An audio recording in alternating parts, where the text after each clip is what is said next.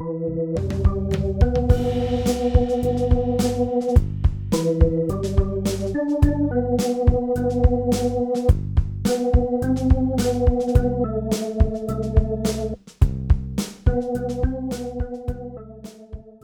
Lieben, hallo und herzlich willkommen zur Folge dieser Woche.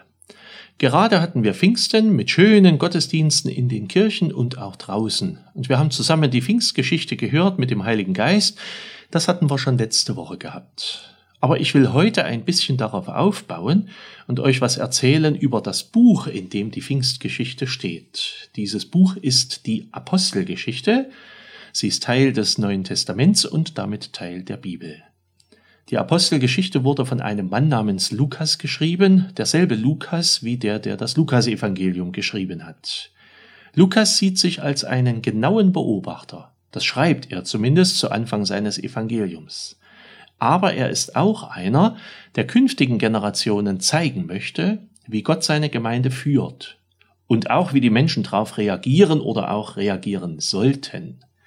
Deswegen schreibt er manchmal auch ziemlich ideal aussehende Begebenheiten.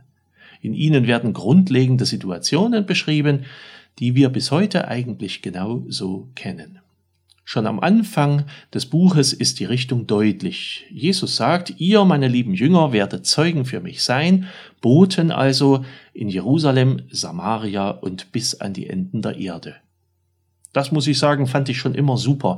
Mit zwölf Aposteln und ein paar weiteren Anhängern geht's bis ans Ende der Welt und allen Leuten soll gepredigt werden. Wir denken manchmal heute, dass unsere Gemeinden so klein sind gemessen an früher, aber losgegangen ist das eigentlich mal noch mit viel weniger Leuten.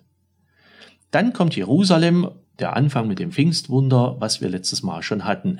Dann kommt eine Beschreibung der ersten Gemeinde. Sie waren ganz harmonisch zusammen, einträchtig, trafen sich im Tempel, kamen in den Häusern zusammen, hörten auf die Lehre der Apostel und der Bibel, sie teilten ihren Besitz, je nachdem, wenn jemand was brauchte, und Gott lässt die erste Gemeinde wachsen. Eine super Sache. Und dann sitzt man da und fragt sich vielleicht, warum das manchmal heute so schwer ist warum die Christen heute nicht so einträchtig sind und so weiter. Aber man braucht auch in der Apostelgeschichte nur ein paar Seiten weiter zu lesen und merkt, auch damals war nicht immer alles heile Welt. Es gab auch richtig Krach. Zum Beispiel sind bei der Versorgung der Armen in der Gemeinde regelmäßig welche übersehen worden und regelmäßig auch immer die gleichen. Und zwar Witwen von zugezogenen Leuten. Die wurden bei der Armenversorgung immer wieder übersehen, um die Einheimischen hingegen kümmerte man sich. Das ist ein ganz weltliches, einfaches Thema. Soziale Ungleichheit verbunden mit der Problematik Einheimische und Zugezogene.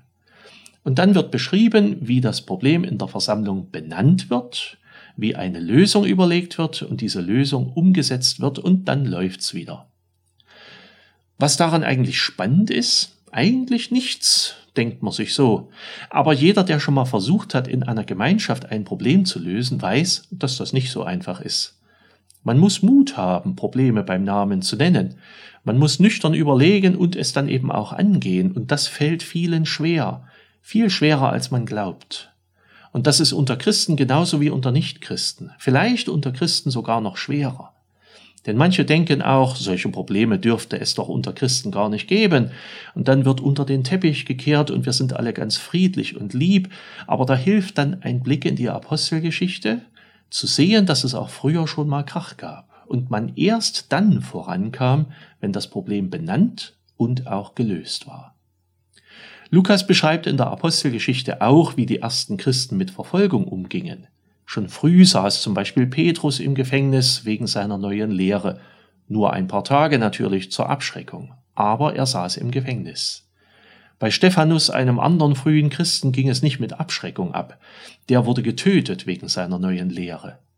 Viele Christen flüchteten deshalb aus Jerusalem und nahmen ihren Glauben mit und verbreiteten ihn auf diese Weise, so lag im Schlechten, also der Verfolgung, etwas Gutes, die Verbreitung des Glaubens. Dann können wir in der Apostelgeschichte lesen, wie der Glaube an Jesus aus Israel hinauswächst. Das tut er zunächst räumlich. Ein Minister aus Äthiopien wurde Christ, der erste afrikanische Christ. Viel bedeutender wurde dann aber, dass Petrus einen römischen Hauptmann taufte. von Gott wunderbar gelenkt über kleine Winke und Fügungen, bis hin zum Ziel. Ein Römer wird Christ, einer aus dem Volk derer, die Jesus mal gekreuzigt hatten. Im Verlauf der Apostelgeschichte wird dann Paulus immer wichtiger. Bei der Ermordung des Stephanus hörte man das erste Mal von ihm, da noch als Verfolger der Christen. Er freute sich, dass die anderen Stephanus umbringen, er selbst passt derweil auf die Gewänder der anderen auf. Später erlebt er aber, dass Jesus tatsächlich lebt. Paulus begegnet ihm. Und das verändert Paulus völlig. Ab da ist Paulus ein begeisterter Christ, lässt sich von den anderen Jüngern vieles von Jesus erzählen und beginnt später selbst zu predigen. Und er bereist dabei die angrenzenden Länder. In der Mitte der Apostelgeschichte steht eine kleine Konferenz aller Apostel und des Paulus in Jerusalem. Staunend nimmt man dort zur Kenntnis, wie der Glaube an Jesus Christus sich verbreitet und auch die sogenannten Heiden, die Nichtjuden erreicht. Und Paulus kriegt nochmal richtig den Auftrag, zu allen diesen Nichtjuden, Heiden, Völkern zu fahren und dort zu verkünden. Und ab da bereist Paulus immer mehr Orte, vor allem in Griechenland und Kleinasien, in der heutigen Türkei also. Da hört man dann, wie eine Frau die erste Christin Europas wird. Man hört eine Rede auf dem Marktplatz von Athen. Manches ist auch zum Schmunzeln. Einmal predigt Paulus in einem Haus so lange, dass einer, der im Fenster saß, eingeschlafen ist und aus dem Fenster gefallen ist und immer wieder Fügungen und Rettungen, Predigten und Wunder, kleine Fingerzeige für die späteren Christen, wie es weitergehen kann. Die Christen konnten zu allen Zeiten in diesem Buch lesen, wie es eben voranging, und man sich nicht abschrecken lassen muss und keine Widrigkeiten fürchten muss. Am Ende unter schwierigen Umständen von Gefängnishaft bis Schiffbruch kommt Paulus in Rom an. Nicht am Ende der Welt, aber im Herzen der damaligen Welt. Und auch dort verkündet Paulus das Evangelium. Und mit diesem positiven Ausblick endet die Apostelgeschichte.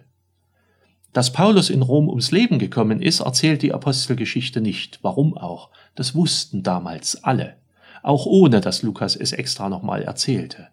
Sein Buch sollte aber gut enden. Nämlich damit, dass das Evangelium seinen Weg gefunden hat, unaufhaltsam und selbst in Rom zur Zeit des Kaisers Nero. Und das tut das Evangelium bis heute, durch Gottes Einwirkung und Gottes Geist seinen Weg zu den Menschen finden. Lest mal ein bisschen in dieser Apostelgeschichte.